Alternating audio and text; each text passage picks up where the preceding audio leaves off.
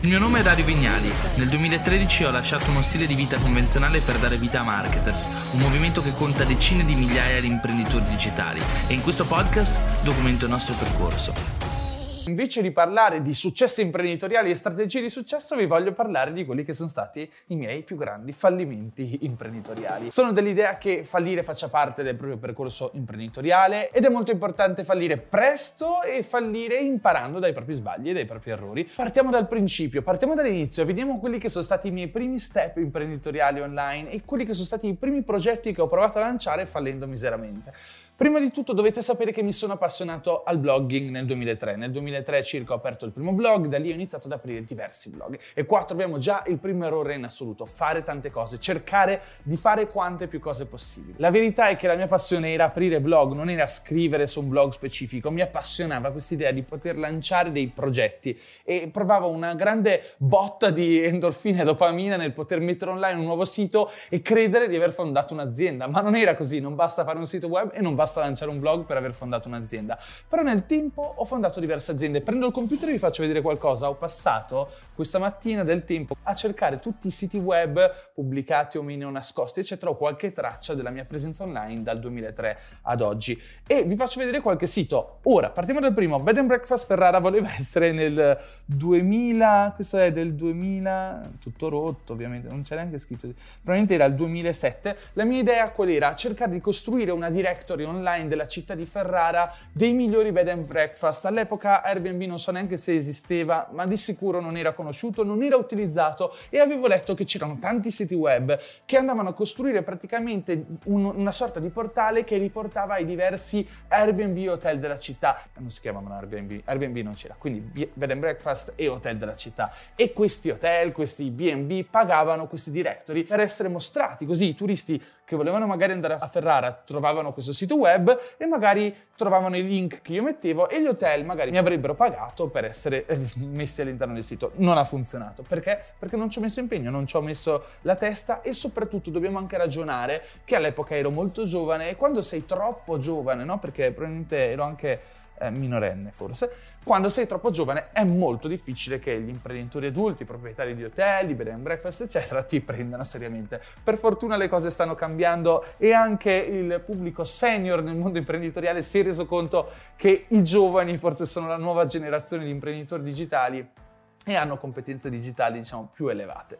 Poi vediamo un altro sito, ecco qua, quando vi ho detto che aprivo blog su qualsiasi cosa è proprio vero, qua ero iscritto all'università, stavo cercando di passare l'esame del linguaggio programmazione C e ho detto ma perché non fare un blog sul C e magari guadagnarci anche qualcosa e anche magari provare entusiasmo mentre studio questo linguaggio di programmazione. E così è nato Learn C, che al momento non è più pubblicato, l'ho rimosso dalla rete, che voleva essere un blog in cui andavo a inserire teoria, esercizi per andare a studiare quello che è il linguaggio programmazione in C. E mi ero immaginato che a un certo punto avrei scritto un libro o un corso al C e che le persone, gli studenti del Politecnico l'avrebbero comprato. Cosa mai fatta. Anche qua ci vuole tempo, bisogna metterci passione e bisogna rimanere costante. Su questo blog ho scritto in realtà poche guide, pochi articoli e ovviamente non ha mai preso il volo. Diverso il caso invece di Internet Business Experience che voleva essere un blog sul digital marketing e in realtà ne avevo già un altro che si chiama Inside the World, te lo farò vedere tra poco e Inside the World aveva avuto un discreto successo. Ora non ricordo perché avevo deciso di fare un ulteriore blog, penso che questo volesse essere più specifico sul come guadagnare online, come costruire progetti online e poter remunerare le proprie passioni. Qua era già il 2013 e mancava ancora qualche mese prima che io creassi quello che è stato poi il blog che mi ha permesso di fare ciò che faccio oggi, ossia darvignali.net. E qua avevo iniziato ad aprire questo blog che in realtà... Eh, appartiene al 2009, l'ultimo post è del 2013, ma già nel 2009 ci scrivevo, dove raccontavo fondamentalmente come sia possibile eh, guadagnare in rete, lanciare progetti, aprire un blog, eccetera, eccetera. Anche qua poca costanza, perché? Perché mentre facevo queste cose qua portavo avanti altri progetti imprenditoriali che tra poco vedremo e arriveremo alle cose un po' più serie. non ci crederete, ma a un certo punto ho deciso di aprire anche un blog sulla biologia. Non so come sia possibile, non sono mai stato un grande esperto di biologia, ma mi interessava la biologia e mi piaceva l'idea di avere un blog sulla biologia. Questa foto l'ho scattata a Bali. Andiamo avanti, best fail blog. A un certo punto della mia carriera ricordo che erano nati i cosiddetti siti web virali dove venivano pubblicati tonnellate di video virali, notizie virali, eccetera. Ma stiamo parlando di un'epoca antecedente a Failarmi, a tutti questi siti che andavano poi a pubblicare video virali. Stiamo parlando di un'epoca in cui c'era 9gag o tutti questi siti stranieri e iniziavo a leggere di storie di persone che avevano lanciato questi blog e avevano guadagnato anche milioni di dollari con la pubblicità. Di nuovo, fare una cosa che non ci interessa che non ci appassiona. Molto spesso è la migliore strada per fallire ed essere incostanti. Ho lanciato questo blog, ho iniziato a pubblicarci sopra, ma non ho mai avuto la voglia, la tenacia, la costanza per rimanere coerente con quello che era il mio progetto. Questa cosa non mi piaceva realmente, la facevo perché? Perché volevo guadagnare online e avevo detto che questo era un ottimo modo per riuscire a guadagnare online. Ragazzi, qua c'è una grande lezione di base. Non si può scegliere di fare qualcosa solamente perché si è sentito dire che ci si guadagna molto. Questa cosa è sbagliata, qualsiasi cosa voi abbiate ascoltato o letto, che sia il dropshipping, che sia Amazon FBA, che sia la figli marketing, che sia il money blogging, scegliere qualcosa solamente perché ci hanno raccontato che ci si possono fare ottimi guadagni è sbagliato perché la bussola della passione non sarà orientata nella stessa direzione di quella dell'opportunità e molto spesso quando non proviamo passione è difficile rimanere costanti. Attenzione, non sto dicendo che dovete guadagnare per forza con le vostre passioni, ma sto dicendo che dovete imparare a sviluppare passione nei confronti del vostro lavoro. È anche un percorso inverso, inizio a fare qualcosa, scopro che mi piace e mi appassiono. Non mi sono mai appassionato a questa cosa e alla fine ho fallito. Andiamo avanti, vediamo se c'è qualcos'altro. Allora, qua troviamo Milano Tendenza. Mi ero trasferito a vivere a Milano e a Ferrara avevo avuto un discreto successo mettendo in piedi un team di PR. Eh, poi tra poco vi racconterò esattamente com'è andata. Però Milano Tendenza voleva essere un sito web in cui andavo a costruire di nuovo una directory dei migliori eventi, dei migliori locali, delle migliori serate da, uh, diciamo, frequentare a Milano, in modo tale da costruire una sorta di influenza sulla città e poter in qualche modo accaparrarmi delle ottime collaborazioni con locali, hotel, uh, eventi che in qualche modo potessero promuovere le loro attività sul mio sito. Mai partito, mai funzionato. Diciamo che questa cosa però non è andata perché numero uno avevo da studiare, numero due non avevo una una reale influenza sulla città di Milano. Anche qua, nuova lezione, è importante avere delle connessioni, un network di conoscenze, un portfolio di contatti alla base di qualsiasi progetto. Non puoi arrivare in un posto e costruire un blog o un portale che in qualche modo si propone di costruire una directory se prima non conosci realmente la città e non hai delle connessioni che ti consentono di farlo. Tra l'altro, piccola parentesi, all'epoca a Milano c'era già Milano in discoteca, che era il sito di quello che poi sarebbe diventato il mio socio in affari. Però all'epoca all'epoca ancora non ci conoscevamo, mancava ancora qualche anno. Ora passiamo invece a un ulteriore blog, il blog eh, che ricordo con maggior passione, maggiore entusiasmo. Inside the World è stato un blog che mi ha accompagnato per il corso di tutta la mia carriera. Purtroppo qua riesco a farvi vedere uno screenshot del 2006, quindi manca praticamente tutto un pezzo di storia di questo blog che va tra il 2006 e il 2012, mi pare. Inside the World che non ha alcun senso tra l'altro il titolo, ma l'ho aperto nel 2006, nel 2006 avevo 15 anni, quindi non ero né bravo a scrivere e non ero neanche un grande imprenditore, però questa cosa mi piaceva. Inside the World era una sorta di diario di bordo della mia vita. Ogni cosa che trovavo, ogni cosa che testavo, ogni cosa che mi piaceva, eh, confluiva all'interno delle parole di questo blog, che si trattasse di sicurezza informatica, viaggi, Linux, programmazione, ero veramente un grande nerd quando ero ragazzo e tutte queste cose mi appassionavano e recensivo scrivo libri e qui sopra ci ho scritto veramente tanto, forse è stato il blog che ho curato di più paradossalmente, anche se poi è stato dariovignali.net nel 2013 che mi ha portato a costruire un audience e un'influenza sul mercato del marketing. Ma Inside the World è stata la mia scuola, è stato dove ho imparato a scrivere, è stato dove ho imparato a costruire una vera audience ed è stato il blog di maggior successo in termini di audience, perché a un certo punto della mia vita ho iniziato a capire che Google, quindi i motori di ricerca, mi avvantaggiavano, mi davano una grande rilevanza e visibilità se scrivevo guide molto approfondite. Ricordo ancora che ho scritto questo articolo, avevo fatto tutta una ricerca per capire se la Red Bull faceva bene o male. All'epoca la Red Bull era un argomento di discussione molto eh, in trending, potremmo dire. Perché? Perché le persone si chiedevano se faceva male, se faceva bene, se i ragazzi potevano berla senza problemi e ho iniziato a fare questa super ricerca, ho scritto questo articolo molto lungo, mi pare che fossero 5.000 parole e a un certo punto tutti i telegiornali d'Italia hanno iniziato a parlare della Red Bull, di come non facesse propriamente bene ai giovani e probabilmente in quel momento migliaia di genitori preoccupati hanno iniziato a cercare su Google la Red Bull fa male. E io ero posizionato per primo e mi ricordo che ho fatto una botta di traffico, se non sbaglio un milione di visualizzazioni uniche. All'epoca non sapevo guadagnare online, non c'erano neanche i banner sul mio blog, quindi da tutte quelle visualizzazioni non ci ho guadagnato niente, a parte il fatto di aver capito come si scrive un articolo e come fare SEO, cosa che poi mi ha permesso di fare tutto ciò che ho fatto. E ora entriamo nella Hell, Hell, Hell, Hall of Hell of Fame, che potrebbe essere sia l'inferno ma anche la Hall eh, della, della fama. Vi sto per raccontare quelli che sono stati i miei primi tre veri business prima di diventare un imprenditore. Cioè c'è una bella differenza tra il provare a fare le cose e riuscirci e riuscire a fare le cose perché hai imparato a farle. Qua vi sto per raccontare quelli che sono stati i miei terreni di sperimentazione più importanti. Punto primo, Omega Brand Communication. Vi ho raccontato più volte all'interno di questo canale che già da ragazzo avevo, diciamo, un imprinting imprenditoriale. Ero appassionato all'idea del costruire, creare qualcosa, vedere un risultato ehm, e anche metterci magari della creatività. Mi ricordo che all'età delle elementari io e mio amico svizzero andavamo sulle spiagge della Sardegna a vendere paguri a povere madri che eh, si facevano prendere dalla compassione verso questi due bambini che vendevano paguri e alla fine della giornata ci ritrovavamo anche 20.000 lire che poi solitamente mio padre mi ripescava e mi obbligava a restituire tutti i soldi a tutti i bagnanti. Però questa è stata la mia prima forma di, di studio del mercato imprenditoriale e delle strategie di persuasione per poter vendere qualcosa a qualcuno. Da quel momento ho iniziato a fare diverse cose con una problematica di base. I ragazzi fanno fatica a provare veramente a toccare con mano il mondo imprenditoriale perché non si è in regola ed è difficile anche trovare attività che ti prendano a lavorare quando sei un giovincello e comunque lavorare sotto padrone non significa fare l'imprenditore. Io invece volevo sentirmi padrone di me stesso. Ero timido, ero introverso, ma a un certo punto della mia carriera, sapendo che ero nerd, un mio amico mi ha detto Dario, ma perché non mi aiuti a comprendere come si suona una console che voglio fare il DJ?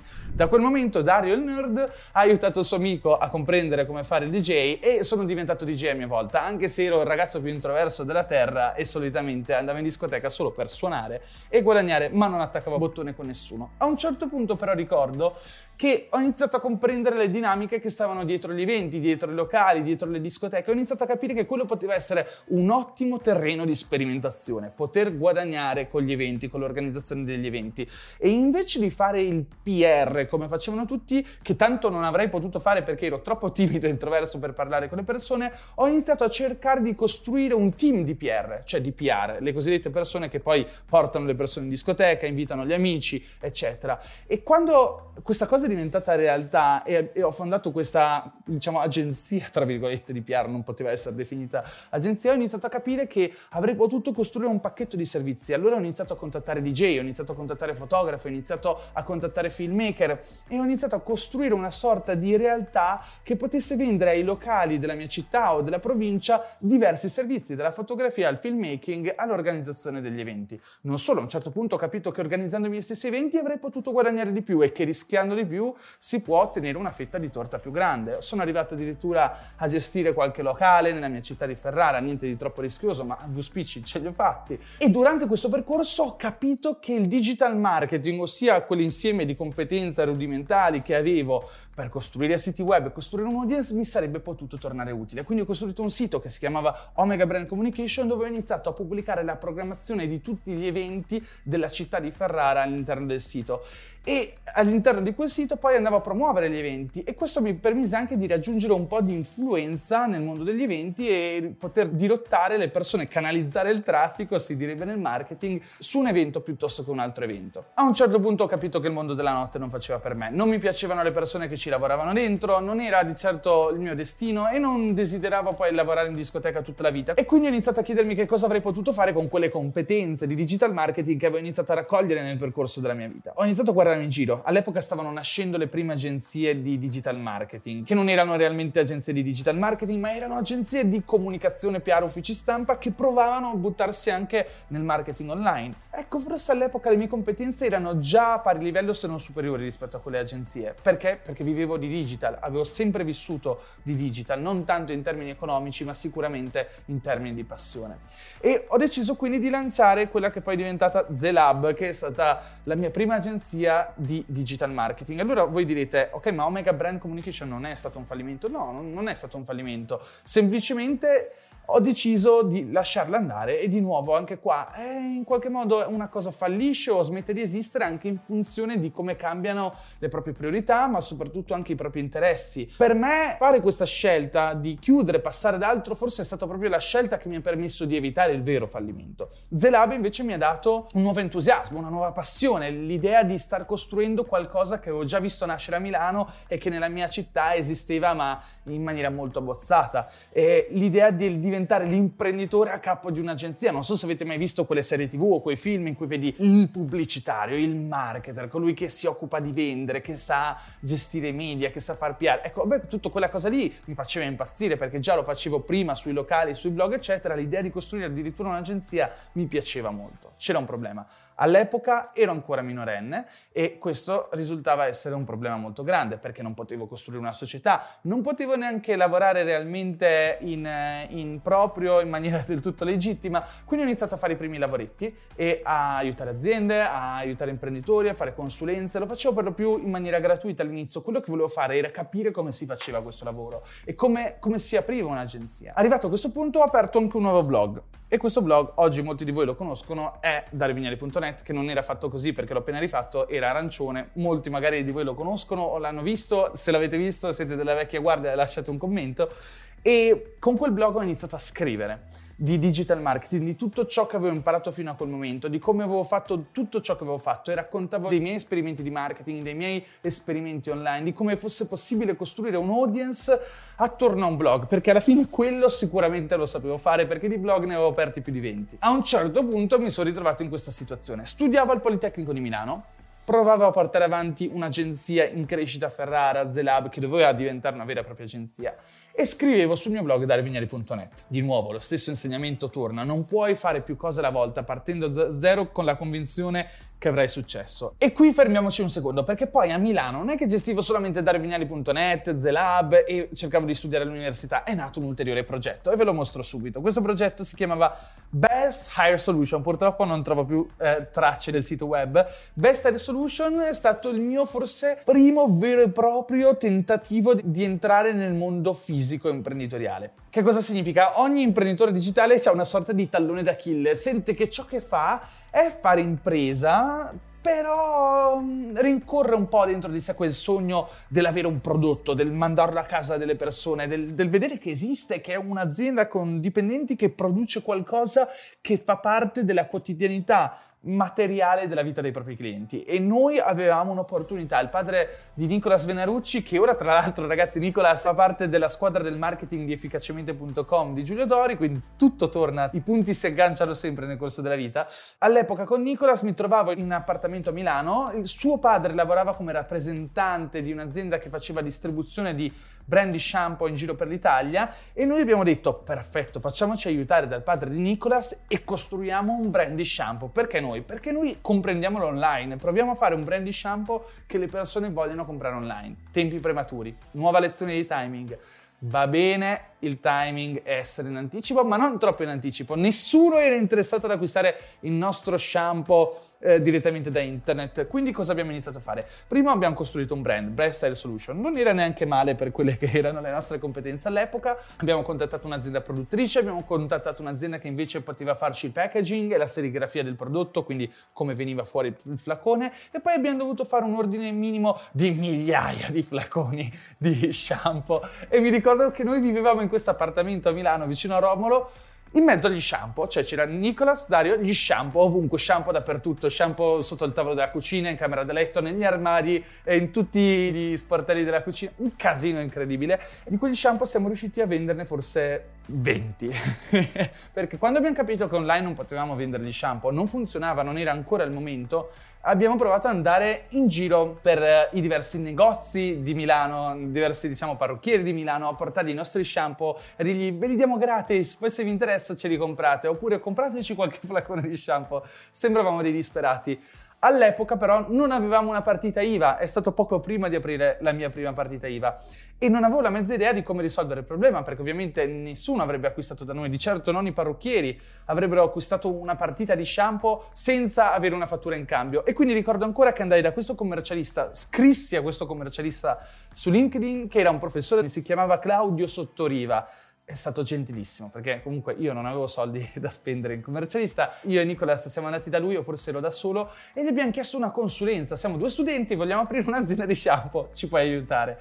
Ora, Claudio ricordo che all'epoca è stato fin troppo educato e, e pacato nelle sue risposte, perché se ti arrivano due studenti che vogliono fare un'azienda di shampoo e non hanno manco una partita IVA, dovresti solamente ridergli in faccia. Invece è stato gentilissimo e quello mi ha fatto capire una cosa, se non avessi aperto una partita IVA, mai avrei potuto fare l'imprenditore o il libro professionista nella vita. Così aprimo la partita IVA e comunque non riuscimmo a vendere shampoo, però un, diciamo un vantaggio ci fu. Per 5 anni non ho mai dovuto acquistare shampoo e ho potuto regalare shampoo a tutte le mie amiche, le amiche di mia madre, a mia madre, insomma comunque era anche un ottimo shampoo. Fine della parentesi Best Air Solution, non poteva funzionare, eravamo troppo giovani, inesperti, non avevamo le capacità di fare un'azienda, non riuscivamo a vendere online, nessuno ci prendeva sul serio. E quindi capii anche un'altra cosa, non potevo fare quello che stavo facendo, ma soprattutto non potevo più studiare Politecnico. Perché? Perché facendo Best Air Solution, il blog, Zelab, eccetera, non riuscivo a portare avanti la mia carriera e feci un downgrade da Politecnico Milano, mi spostai a Ferrara, tornai nella mia città di origine, tra l'altro da lì iniziò una sorta di relazione di amore e odio con Milano perché arrivai a non sopportarla, volevo tornarmene in una realtà più piccola, più umana e fui felice di tornare a Ferrara e mettermi a studiare economia, che era una materia che vedevo più vicina al mondo degli imprenditori e che in qualche modo mi appassionava un po' di più. Decisi anche di non portare avanti il progetto di BSR Solution. Non solo, lessi un libro che mi aprì la mente. Si chiamava Una cosa sola di Gary Keller e leggendo questo libro capii che stavo sbagliando tutto. Cioè, io nella mia vita, sebbene avessi avuto un sacco di competenze, di, di possibilità nell'aprire tante cose, nel comprendere il digital, nell'imparare a programmare, nel conoscere la sicurezza informatica, fino a quel momento avevo passato il mio tempo a costruire e demolire ciò che avevo fatto. E capii che se volevo avere successo dovevo fare una sola cosa. E quindi decisi di eliminare eliminare dalla mia vita Bester Solution, ma decisi anche di chiudere The Lab che doveva essere la mia prima agenzia. Non potevo stargli dietro, non potevo garantire uno standard di qualità, ma soprattutto capì che in quel momento la mia vera passione derivava dal parlare del digital, parlare di digital marketing, parlare alle persone che condividevano con me questa passione. Quindi decisi di chiudere tutto quanto, a parte darevignali.net, mi misi a scrivere su darevignali.net, iniziai a scrivere le guide più complete d'Italia sul digital marketing e il mio blog presto divenne uno, penso, dei 5 blog più letti di sicuro in Italia riguardo al digital marketing. Questo mi permise di avere influenza sul mercato. Tanto che a un certo punto entra un personaggio importante all'interno della mia vita, Alessandro Guidi, persona squisita, persona straordinaria, grande imprenditore o comunque grande professionista che veniva dal mondo dell'IT. Mi contatta e mi dice: Io sono un abile venditore, vengo dal mondo dell'IT, conosco il digital, credo nella digital transformation. Facciamo un'azienda, facciamo una startup che si occupi di supportare le grandi aziende in un processo di digitalizzazione del proprio business. E così io e Alessandro ci troviamo a Ferrara, iniziamo a parlare assieme e arriviamo a costruire quella che oggi si chiama Restart. Oggi Restart Digital esiste ancora, tra l'altro voglio fare uno shout a Alessandro che ha portato avanti l'azienda completamente da solo. Questa azienda si occupa di digital transformation, di formazione per imprenditori e grandi aziende che vogliono in qualche modo avvicinarsi al mondo digitale e comprendere tutte quelle che sono le strategie e i piani di marketing necessari per avere successo in questo mercato. Questo è stato forse un momento di svolta della mia vita. Sono entrato nel mondo degli adulti. Ricordo che eh, abbiamo preso una sorta di ufficetto a Milano che ci era concesso da uno dei soci. Avevamo un commercialista come socio, avevamo Alessandro che era un grande venditore, c'ero io e c'era anche un socio di capitali, un grande investitore. E tramite questo investitore ricordo anche che all'epoca abbiamo tenuto un ufficio, uno degli uffici più belli che abbia mai visto nella mia vita, nel grattacielo dell'Unico di Milano, centinaia di metri quadri, un sogno per un ragazzino come me. Una squadra straordinaria straordinaria, il più giovane tra tutti, grandi imprenditori che avevano deciso di diventare miei soci, o perlomeno anch'io avevo deciso di diventare loro socio, e una squadra formidabile. Il sogno di una vita, fare una startup e fare un'azienda di marketing. Questa volta però con i giusti soci, le giuste risorse, le giuste competenze e un bacino di risorse quasi illimitato. Eppure qualcosa andò storto anche in questo caso. Perché cominciai questo percorso assieme a loro e andavo a Firenze, andavo a Milano, avevamo l'ufficio a Milano e Firenze, andavamo in giro per l'Italia a parlare con i clienti. Però più andavo avanti, più mi rendevo conto che io rappresentavo colui con la competenza digitale.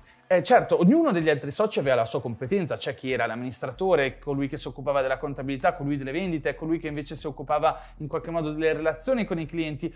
E io avevo il mio ruolo che era quello dell'essere l'esperto in digital marketing. E noi andavamo in giro per queste aziende, grandi aziende, non, non, non, non, faccio nomi perché non so se posso farlo, però andavamo da grandi aziende a vendere servizi di digital marketing. E quello che posso dirvi è che all'epoca eh, me la feci sotto. Cioè io avevo, ero terrorizzato da questa cosa perché ogni volta andavo a letto e mi rendevo conto che questi soci, queste aziende si fidavano di me, ma io ero un ragazzo, non avevo neanche mai fondato la mia prima agenzia di marketing. E quindi sebbene probabilmente con, col seno del poi avevo tutte le competenze eh, in regola per fare quello che volevamo fare, Uh, soffrivo della sindrome dell'impostore e soprattutto mi rendevo conto che ero giovane e non volevo chiudermi in quella realtà, ma soprattutto anche ero terrorizzato dall'idea di sbagliare qualcosa. E poi nacque in me una grande realizzazione. Non volevo fare una casa discografica, volevo essere un artista, che è una metafora che torna molto spesso. Eh, in quel momento io ero una sorta di artista, metaforicamente parlando, scrivevo sul mio blog, mi appassionavo al marketing, leggevo tutto il giorno, ero un intellettuale del marketing, studiavo, mi appassionavo, testavo in piccolo e sapevo che tutto dipendeva da me. Lì invece stavamo cercando di costruire una casa discografica, certo una realtà che avrebbe potuto ingrandire enormemente magari la mia fama e la mia influenza sul mercato e anche quella dei nostri clienti, ma che rappresentava la scelta di non più lavorare a me stesso o su me stesso, ma lavorare su qualcos'altro di grande, di macchinoso, di difficile e soprattutto qualcosa che si discostava dalla mia idea di qualità di vita. Io non volevo assolutamente fare quel tipo di vita che fa colui che diventa rappresentante di una grande azienda, che va a Milano a conoscere un cliente, che si prende una porta in faccia, che invece prepara magari una, delle slide su PowerPoint per presentarli al prossimo futuro cliente. E quindi capì che quello non faceva per me, io volevo viaggiare, questa era la mia priorità quando ero ragazzo, io volevo godermi la vita, non in senso infantile, ma volevo vivere una vita all'altezza delle mie aspettative. All'epoca si iniziava a parlare del cosiddetto nomad working, nomadi digitali e io volevo rientrare in quella fascia di umanità digitale, no? E quindi con una paura mai vista, con il terrore di deludere tutti, ricordo che un giorno scrissi una lunga email perché sono sempre stato un, un tipo di persona che eh, fa fatica a parlare, dire tutto ciò che pensa, quindi scrivendo queste email ho messo giù per iscritto tutto ciò che pensavo, le mie paure e dissi Ale eh, spero che rimarremo amici a vita, spero che magari in futuro ci rincontreremo, ma io non posso continuare a fare questo lavoro, questo progetto. Poi ricordo, tra l'altro, ragazzi, io non, non, ho mai sofferto di attacchi di panico, non so se quelli erano attacchi di panico, ma mi ricordo che non riuscivo a dormire la notte. Mi svegliavo e sentivo un cinghiale seduto su di me e vi assicuro che non, non avevo preso il brioschi. E quindi da lì iniziai con entusiasmo un nuovo percorso, un percorso che in realtà c'era sempre stato, ma un percorso che affrontai con un nuovo entusiasmo ma soprattutto una nuova consapevolezza. Ed è stato il percorso che mi ha portato qui oggi. Ho continuato a scrivere come un dannato su darivignali.net, ho continuato a imparare, a testare, a studiare, ho aperto una community, da quella community ho conosciuto persone straordinarie e con queste persone abbiamo iniziato a collaborare e ho iniziato a notare una cosa, non avevo più bisogno di andarmi a cercare clienti, di andare in giro per l'Italia in macchina a fare il rappresentante della mia azienda c'erano centinaia di persone che volevano lavorare con me, che desideravano avere i miei servizi o la mia consulenza. E da lì scoprì il potere dell'inbound marketing. Tutto quel che è stato dopo l'ho raccontato in tanti altri video. Non vuole essere un video sui miei successi professionali, vuole essere un video sull'insieme di nozioni, insegnamenti che ho imparato dai miei fallimenti, ma con la consapevolezza che sono stato molto fortunato anche. La fortuna certo la si attrae col lavoro, la si attrae con l'attitudine, la si attrae con la passione, con l'impegnarsi, con andare a fondo nelle cose, andare in profondità. Però dall'altro punto di vista non c'è niente di meglio che fallire tanto, fallire quando si è giovani e imparare dai propri fallimenti. Ho aperto e chiuso 20 blog, ho provato a lanciare diverse aziende, ho fallito in tutto questo, ma tutte le volte che poi ho fallito, in quei fallimenti ho sempre trovato un ingrediente che ha poi costruito la ricetta di quello che sono oggi. Ragazzi, io spero di avervi lasciato un po' di intrattenimento, sana ispirazione. Vi ringrazio e ci vediamo al prossimo episodio. Ciao!